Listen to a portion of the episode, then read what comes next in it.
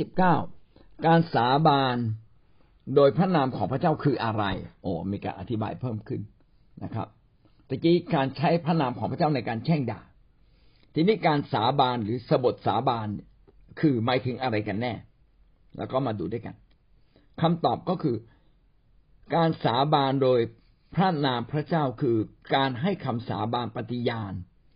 โดยให้พระเจ้าเป็นพยานรับรองว่าสิ่งที่เราพูดหรือสิ่งที่เราให้สัญญานั้นเป็นจริง ถ้าเราโกหกหรือผิดสัญญาก็ขอให้พระเจ้าทรงลงโทษ นี่คือการสาบานเอ๊ะแล้วการสาบานแบบเนี้ยมันควรทำเมื่อไหร่หรือไม่ควรทำเมื่อไหร่ การการสาบานกับสบทสาบานไม่เหมือนกันสบทสาบานมันพูดไปเรื่อยนะครับ พูดจากอารมณ์บ้าง พูดจากความกลัวบ้างนะครับ พูดอย่าง สาบานอย่างรุนแรงนะครับสบทสาบานคือพูดอย่างรุนแรง แต่การสาบาน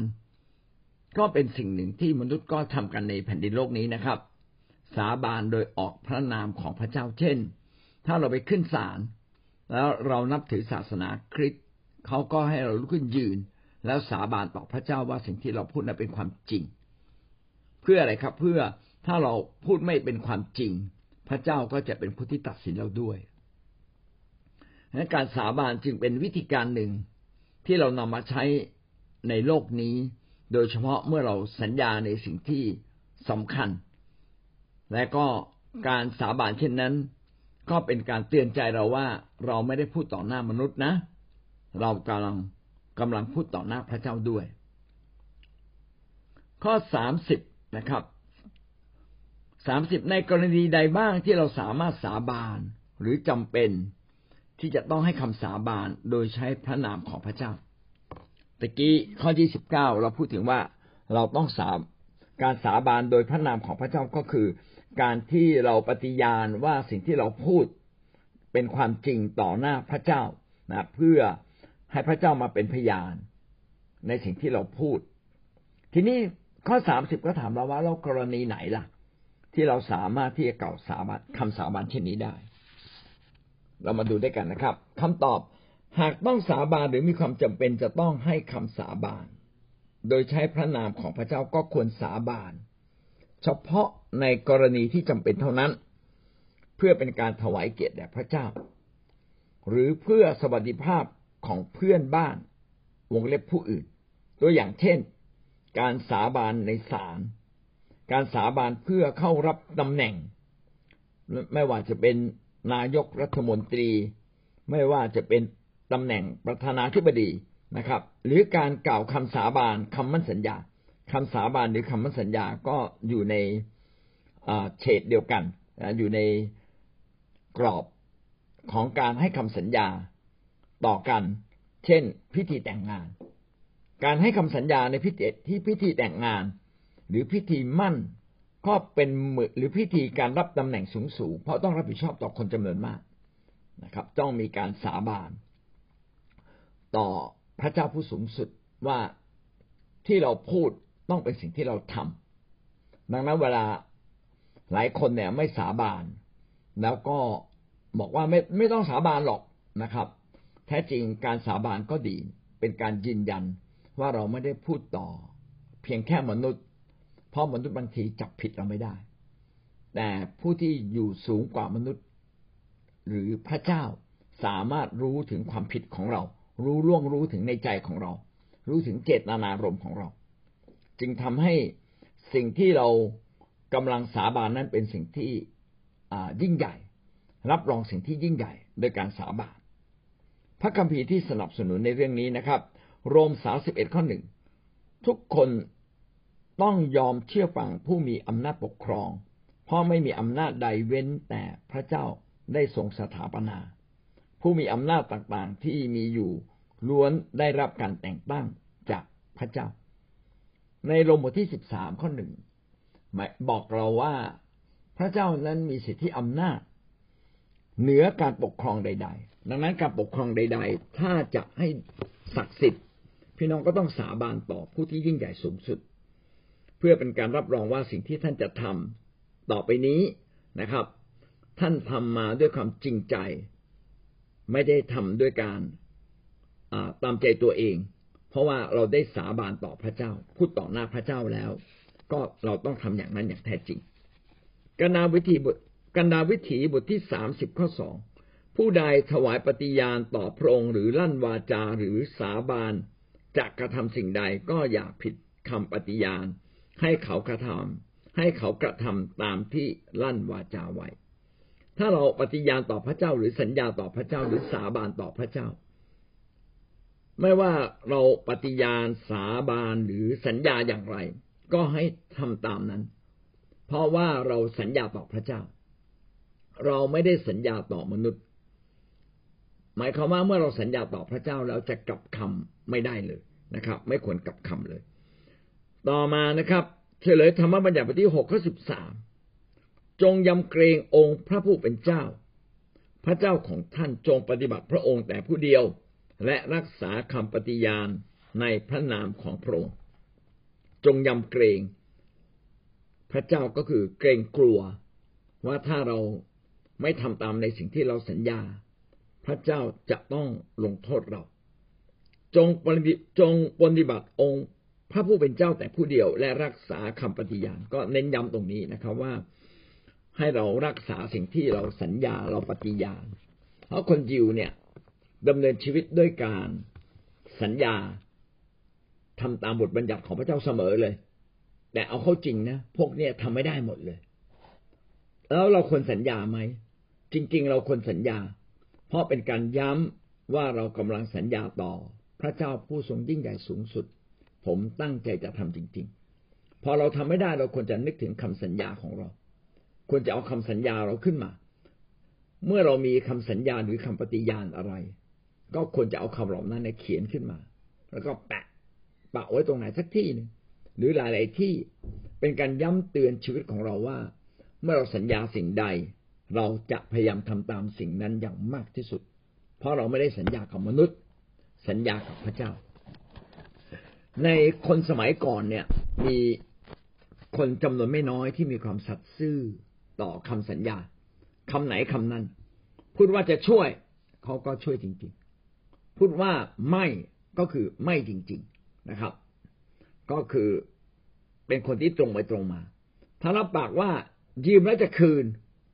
ก็คือคืนจริง ๆนะครับ ผมก็ได้รับคำสอนจากพี่ของผมเอง ซึ่งเขาผ่านประสบการณ์มาเยอะ เขาบอกว่าถ้าอยากเป็นนักธุรกิจหรือเป็นพ่อค้า ถ้าเราสัญญากับใคร ให้ทำตามคำสัญญาจริง ๆ เขียนเช็ค เช็คนี่ต้องเป๊ะวันไหนก็คือวันนั้น พี่น้องเช็คก็เป็นเรื่องหนึ่งที่บอกว่าเราสัญญาว่าเราจะจ่ายเงินวันไหนวันนั้น การเขียนเช็คจึงเป็นการบอกล่วงหน้าว่าเราจ่ายแน่ รับรองนะครับ เพื่อไม่ให้มีปัญหา เราจึงลงวันที่ไว้ชัดเจนว่าจะจ่ายวันไหนแล้วถึงวันนั้นวันนั้นต้องมีเงินจริง ๆ ภายในบ่ายสามโมงนะท่านจะต้องเอารีบเอาเงินไปเข้าธนาคาร ไม่เช่นนั้นธนาคารก็จะให้เช็คนั้นเด้ง เสียเกียรติยศเสียชื่อเสียง แสดงว่าเป็นการผิดสัญญา ชีวิตคริสเตียนต้องเป็นคนที่รักษาคำสัญญา และอะไรที่เราสัญญาต่อพระเจ้า พี่น้องรักษาคำสัญญานั้น ถ้าเราทำไม่ได้ก็กลับมาดูใหม่ เพื่อเป็นการย้ำตัวเราเอง อะไรที่ไม่ใช่สิ่งสำคัญ พี่น้องก็อย่าไปสัญญา อะไรสัญญาแล้วเป็นประโยชน์ ต่อการดำเนินชีวิตของเรากับพระเจ้า พี่น้องก็สัญญาไปเลยนะครับ เป็นการป้องกันตัวเองที่จะไม่ทำบาปอีกต่อไป ไม่ทำผิดอีกต่อไป ขอสัญญานะครับ ข้อพระคัมภีร์อีกข้อหนึ่งคือฮีบูบทที่หกข้อสิบหกนะไม่เพียงแต่โรมบทที่สิบสามข้อหนึ่งกนามวิถีบทที่สามสิบข้อสอง เฉลยธรรมบัญญัติบทที่หกข้อสิบสามยังมีฮีบูบทที่หกข้อสิบหกที่พูดถึงเรื่องคำสัญญา มนุษย์นั้นสัญญาโดยอ้างผู้ที่ยิ่งใหญ่กว่าตนคำสาบานยืนยันสิ่งที่กล่าว และให้การโต้เถียงทั้งสิ้นจบลง คือบางทีเราไม่รู้อนาคตจะเป็นยังไง ก็มีการโต้เถียงกัน จริงไม่จริงก็ไม่รู้ แต่พอสัญญาต่อผู้ที่ยิ่งใหญ่กว่าตนปั๊บทุกอย่างจบลงเอาตามที่คุณสัญญา ถ้าคุณว่าจริงแล้วคุณสัญญาแล้วเอาผมเชื่อคุณจบจบตรงนี้นะครับ แล้วคุณไปรับผิดชอบต่อพระเจ้าเอง ถ้าคุณสัญญาแล้ว แม้ว่ามนุษย์จะเชื่อถือแบบนี้ ในทางกลับกัน ก็มีคนจำนวนมากเอาวิธีนี้เป็นวิธีแห่งทางรอดของตนเอง เพื่อจะไม่ติดคุก ผมสัญญาครับ สัญญาสาบานต่อพระเจ้า เรื่องนี้ผมไม่เกี่ยวผมไม่ได้ทำหลักฐานนี้ไม่เป็นความจริงไม่เกี่ยวกับผมเลยนะครับ สาบานไป แต่ปรากฏว่าอะไรครับ เอาตัวรอด เอาข้อเท็จจริงข้อเท็จจริงก็คือต่อมาเขาพบหลักฐาน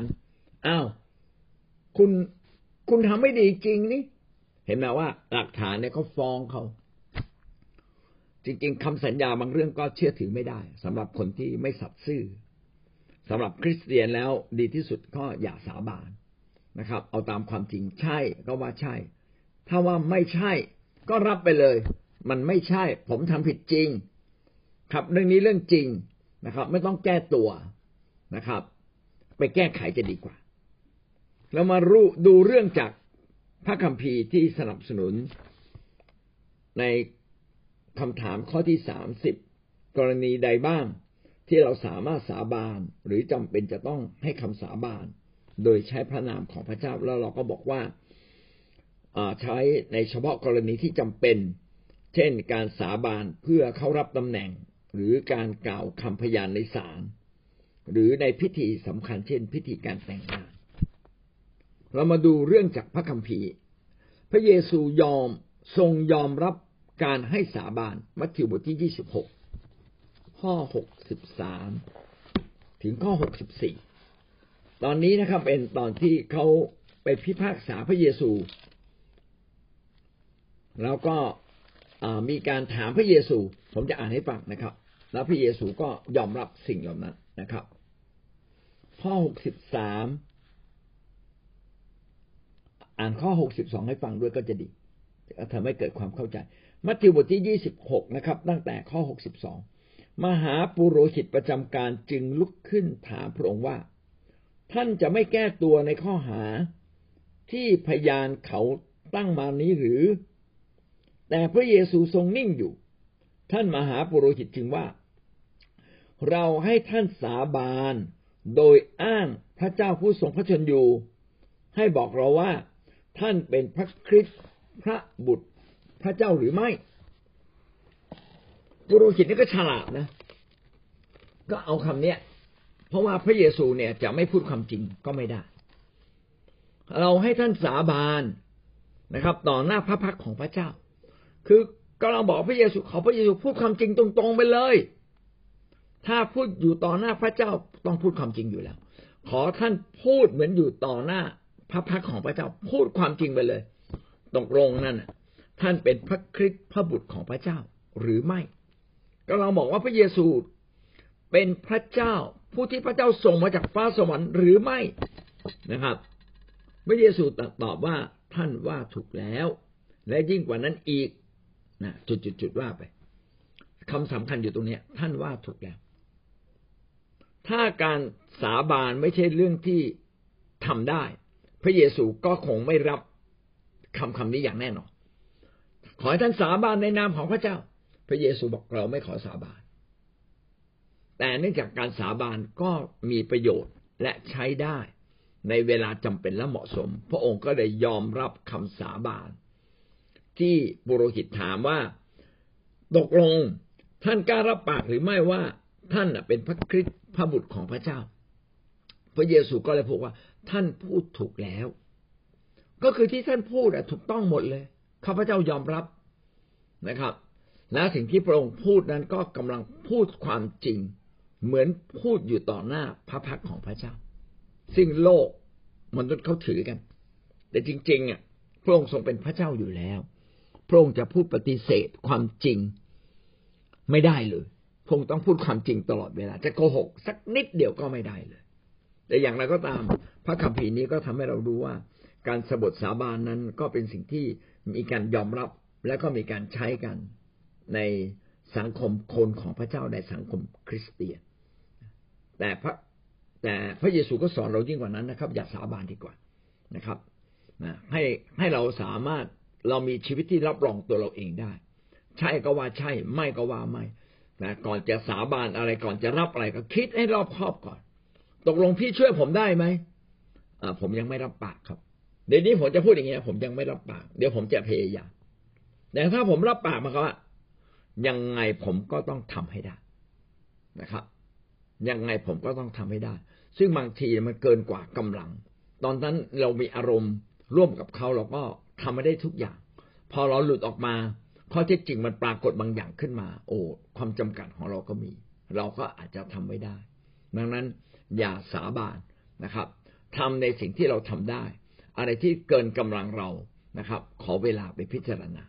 แต่อะไรที่เป็นสิ่งที่สำคัญนะขอให้พี่น้องสาบานเช่น ความรักระหว่างสามีภรรยา เป็นสิ่งที่ต้องรับรองด้วยการสาบาน หรือการที่เราเป็นผู้นำนะครับ เราต้องสาบานต่อพระเจ้าว่า เราตั้งใจที่จะรับใช้พระองค์ ด้วยสุดกำลังความคิดสุดจิตสุดใจเราอย่างแท้จริง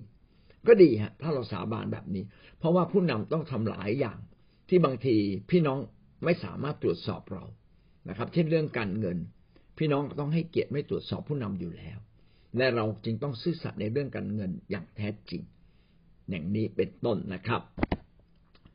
อีกตัวอย่างหนึ่งเราจะเห็นว่า ในพระคัมภีร์ก็มีการยอมรับเรื่องการสาบาน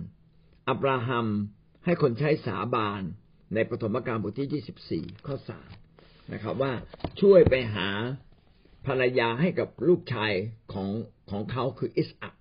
นะครับ จะไม่หาจากที่อื่นนะครับ ที่ไม่ใช่แหล่งที่อับราฮัมมา เพราะแหล่งที่อับราฮัมมา ยังเป็นแหล่งที่เวลานั้นทั้งโลกนะเป็นแหล่งที่มีการ มีความมีมีมีความเชื่อในพระเจ้ามากที่สุดและดีที่สุดนะครับ ก็ไปหาแหล่งที่อับราฮัมเคยมา คือญาติของอับราฮัมหลายคนที่นั่น ซึ่งเป็นแหล่งที่มีคนเชื่อพระเจ้า ขอเลือกลูกสะพ้ยจากคนที่มีพระเจ้า ไม่ขอเลือกจากที่อื่น แล้วก็ให้ชายคนนี้สาบานนะครับ ว่าเขาจะไม่หาสาวจากชนชาติอื่น มาเป็นลูกสะพ้ยของอับราฮัม หรือมาเป็นภรรยาของอิสอักให้เขาสาบานคำสาบานก็ทำให้เรามั่นใจว่าสิ่งเหล่านั้นเป็นจริงนะครับการสาบานไหมเรื่องนี้เรื่องนี้ ผมสาบานว่าเป็นเรื่องจริง แต่พี่น้องอย่าไปกดดัน เพราะบางเรื่องเนี่ยไม่ควรถามนะครับ บางเรื่องก็เป็นเรื่องที่ให้เขาแต่ละคนไปรับผิดชอบต่อพระเจ้านะครับ เป็นต้นนะครับ หรือบางเรื่องเป็นเรื่องที่เราต้องฟังเหตุผลนะครับ แล้วก็ร่วมกับคำสาบานไม่ใช่คำสาบานอย่างเดียวเป็นต้นนะครับแน่ดีที่สุดใช้คำสาบานให้น้อยที่สุดเท่าที่จะน้อยได้ เฉพาะสิ่งที่จำเป็นและสิ่งที่ยิ่งใหญ่เท่านั้นนะครับ เช่นการกล่าวคำสาบานในศาลหรือการรับตำแหน่งใหญ่ ๆ หรือการแต่งงานด้วยกัน ดังนั้นการแต่งงานด้วยกันจึงเป็นคำสาบานที่สำคัญ เขาจึงไม่ไม่ยอมให้ใครเนี่ยมาแต่งงานกันง่าย ๆ คุณต้องมั่นใจจริง ๆ นะ ว่าคุณเข้าใจคนนี้รับในสิ่งที่เป็นจุดอ่อนของอีกฝ่ายหนึ่งได้ แล้วจุดอ่อนของแต่ละฝ่ายเนี่ย เราแก้ไขกันได้นะ ไม่ใช่ยอมทนต่อจุดอ่อนนะในที่สุดเราก็ไม่สามารถผ่านการทดลองใจ เราจึงให้การแต่งงานเป็นเรื่องที่สำคัญมาก เพราะว่าสาบานก็เป็นการสาบานต่อพระเจ้า เพื่อเราจะไร้ความผิดนะครับ และไม่ทำผิดเพิ่มขึ้น เพราะเราก็เป็นคนบาปและทำผิดกันอยู่แล้ว ครับโดยสรุปนะครับในข้อยี่สิบเก้าสามสิบยี่สิบเก้าบอกว่าการสาบานพระเจ้าคืออะไร การสาบานในพระนามของพระเจ้าก็คือปฏิญาณ โดยให้ให้พระเจ้ามาเป็นพยาน รับรองในสิ่งที่เราพูดในสิ่งที่เราสัญญา ว่าสิ่งที่เราพูดสิ่งที่สัญญานั้นเป็นจริง ถ้าเราโกหกนะครับ เราก็ต้องได้รับโทษจากพระเจ้า เพราะเป็นการสัญญาต่อหน้าพระพักของพระเจ้า ดังนั้นการสัญญาต่อพระเจ้าจึงจึงเป็นเรื่องที่สำคัญ ข้อสามสิบจึงถามว่าในกรณีใดบ้างที่เราสามารถใช้คำสาบานแบบนี้ ซึ่งเป็นการสาบานโดยพระนามของพระเจ้าแบบเนี้ยเราใช้ได้ตอนไหน ก็ได้พูดไปแล้วนะครับว่า เฉพาะกรณีที่สำคัญจริง ๆ เช่น กรณีแต่งงาน กรณีที่มีการไต่สวนพูดความจริงในศาลหรือการสาบานเพื่อจะเข้ารับตำแหน่งสำคัญระดับประเทศหรือตำแหน่งสำคัญสำคัญ เพื่อให้คนคนนั้นได้ตระหนักตลอดเวลาว่าสิ่งที่เขาพูดเป็นสิ่งที่เขาต้องทำบิดพริ้วไม่ได้เลยนะครับ แล้วก็มีการอ้างข้อพระคัมภีร์ แล้วก็อ้างเหตุการณ์ในพระคัมภีร์ด้วยว่า พระเยซูเองก็ยังยอมรับการสาบาน ที่พูดความจริงต่อหน้าพระพักของพระเจ้า แล้วก็พูดถึงอับราฮัมก็ใช้วิธีการสาบาน ให้คนใช้สาบานว่าจะนำสิ่งดีเข้ามาสู่ครอบครัวของเขาวันนี้เราจบเพียงแค่นี้นะครับ วันนี้พี่น้องได้เรียนรู้สิ่งใดบ้างครับ เรื่องการสบทสาบานครับเรียนเชิญครับเดี๋ยวนะอาจารย์เรามัดระวังในการออกนามของพระองค์ค่ะอาจารย์ ก็หนูก็ได้ว่าได้เรียนรู้ในการที่ เวลาเราดูแลแกะเราต้องดูแลเขาให้ดี แล้วก็ระมัดระวังในการ บางครั้งเราอาจจะเป็นมนุษย์นะอาจารย์บางครั้งเราก็จะไปสะดุดในเรื่องคำพูดของเขาแล้วก็เอาความรู้สึกของเรามามาตัดสินเขาค่ะอาจารย์ ทีนี้เราก็กลายไปเป็นการว่าเราทำผิดต่อตัวเองค่ะอาจารย์ เพราะว่าถ้าเรารู้แล้วเราแบบ ไปด่าเขาไปว่าเขาอย่างเงี้ยมันไม่ถูกต้องไงนั่นค่ะนั่นแหละสิ่งที่หนูได้นะคือสรุปสรุปแล้วถ้าเราอ่ารู้แล้วเราต้องกลับใจ แล้วก็ไปอธิษฐานเผื่อเขาค่ะอาจารย์ด้วยสิ่งดีๆอะไรอย่างเงี้ย เราจะไม่ด่าไม่ว่าให้เขาอะไรอย่างเงี้ยค่ะอาจารย์ก็ตระหนักได้รู้ว่า เราต้องรักเขาให้มากยิ่งขึ้นอาจารย์มากยิ่งขึ้นอธิษฐานเผื่อเขาเราจะไม่ด่าเขาค่ะ ก็ข้อที่ทำงานต้องมีความสุขค่ะอาจารย์ คือเราทำงานเนี่ยเราต้องมีความสุขนะคะอาจารย์ต้องทำทำงานด้วยการที่อ่าไม่ทำงานต้องมีความสุข ถ้าเรามีความสุขเราทำถึงแม้หนักเราก็ต้องทำแต่เราต้องมีความสุข อย่าทำถ้าเราไม่มีความสุขค่ะอาจารย์ในสิ่งที่หนูได้ แล้วก็ข้อสองก็คือสาบานค่ะอาจารย์คำที่ว่าสาบานเนี่ยเราต้องคิดให้ดี ถ้าเราทำไม่ได้ เราอย่าไปสาบานกับเขา เราอย่าไปรับรอง เราอย่าเอาตัวเราไปรับรองในสิ่งที่เราทำไม่ได้ จริงก็ว่าจริง ไม่จริงก็ว่าไม่จริง เราทำสิ่งที่เราต้องทำคือต้องแก้ไขค่ะอาจารย์ ถ้าเราว่าไม่ไม่ดีแล้วเราต้องแก้ไขในตัวของเราค่ะอาจารย์แล้วเราจะ ประสบความสำเร็จค่ะอาจารย์ ถ้าเราแก้ไขตัวเราเราจะประสบความสำเร็จนะคะ อาจารย์สรุปแล้ว อย่าสาบานในสิ่งที่ไม่สมควรที่สาบานค่ะอาจารย์ ขอบคุณค่ะอาจารย์ค่ะดีมากนะครับ คือคำว่าสาบานเนี่ยรวมมันเป็นเรื่องที่เราอ้างนามของพระเจ้านะครับ อ้างนามของพระเจ้าพระเจ้าเราอ้างนามของพระเจ้าเมื่อไหร่สาบานเมื่อไหร่ก็ต้องขอให้เราทำตาม ดีที่สุดคือ ถ้าไม่จำเป็นอย่าสาบาน แต่เรื่องอะไรที่เป็นเรื่องสำคัญ พี่น้องสาบานก็ขอให้สาบานในเรื่องที่ท่านทำได้จริง ๆนะครับ และเป็นจริงเท่านั้น เมื่อคนอื่นทำผิดนะครับ พี่น้องอย่าไปแช่งด่าเขา เพราะเป็นการถ้าเราไปแช่งด่าก็เท่ากับเราเป็นการออกพระนามของพระเจ้าอย่างไม่สมควร การดำเนินชีวิตอย่างไม่สมควร ก็เป็นสิ่งที่ผิดในพระบัญญัติข้อนี้ด้วยนะครับ แต่งงานเนี่ย เราก็รู้ว่าตอนแต่งงานเนี่ยเรามีความรู้สึกว่ามันพร้อม แต่ว่าวันที่เราแต่งเนี่ยเออเราก็ไปเชิญผู้นำมามากมาย แล้วก็มีคนมาเป็นพยานกับเรา แล้วก็เราก็ต้องให้ผู้นำพูดแล้วเราทำตามที่ผู้นำได้พูดต่อพระพักพระเจ้า นี่เป็นเป็นคำสาบานหรือเป็นคำสัญญา แล้วพออยู่ไปเราก็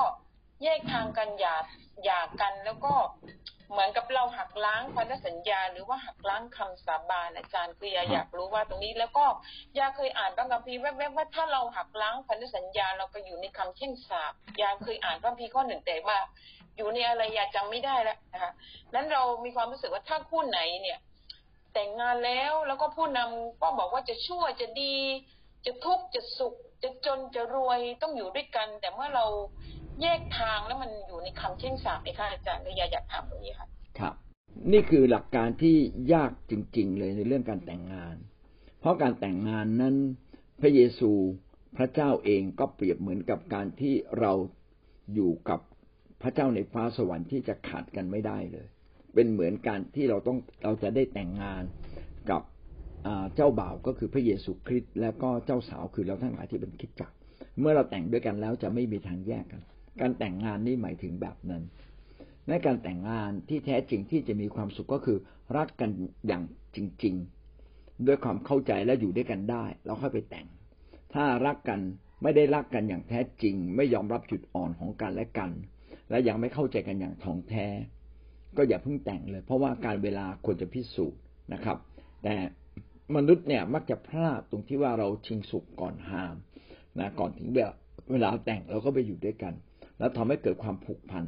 และความผูกพันในความรักแบบมนุษย์เนี่ยมันทำให้ตาหูตาหามันมืดบอดนะครับ ก็อยากจะได้ในสิ่งที่ตัวเองอยากได้ รู้สึกว่ามีความสุขมากที่ได้มีคู่ครอง แต่จริง ๆ แล้วการแต่งงานเนี่ย มันไม่เพียงแค่มีความสุขในทางเพศ มันประกอบอยู่กับอีกหลายอย่างของชีวิตเลยทีเดียว สิ่งนี้เป็นจึงเป็นสิ่งที่เราจะสัญญาได้ไหม ถ้าเราสัญญาต้องพยายามที่จะทำตามคำสัญญานั้นจริง ๆนะครับ ทีนี้พระคัมภีร์ก็มีเขียนไว้เหมือนกันนะครับ ว่าถ้าเกิดฝ่ายใดฝ่ายหนึ่ง เช่นสามี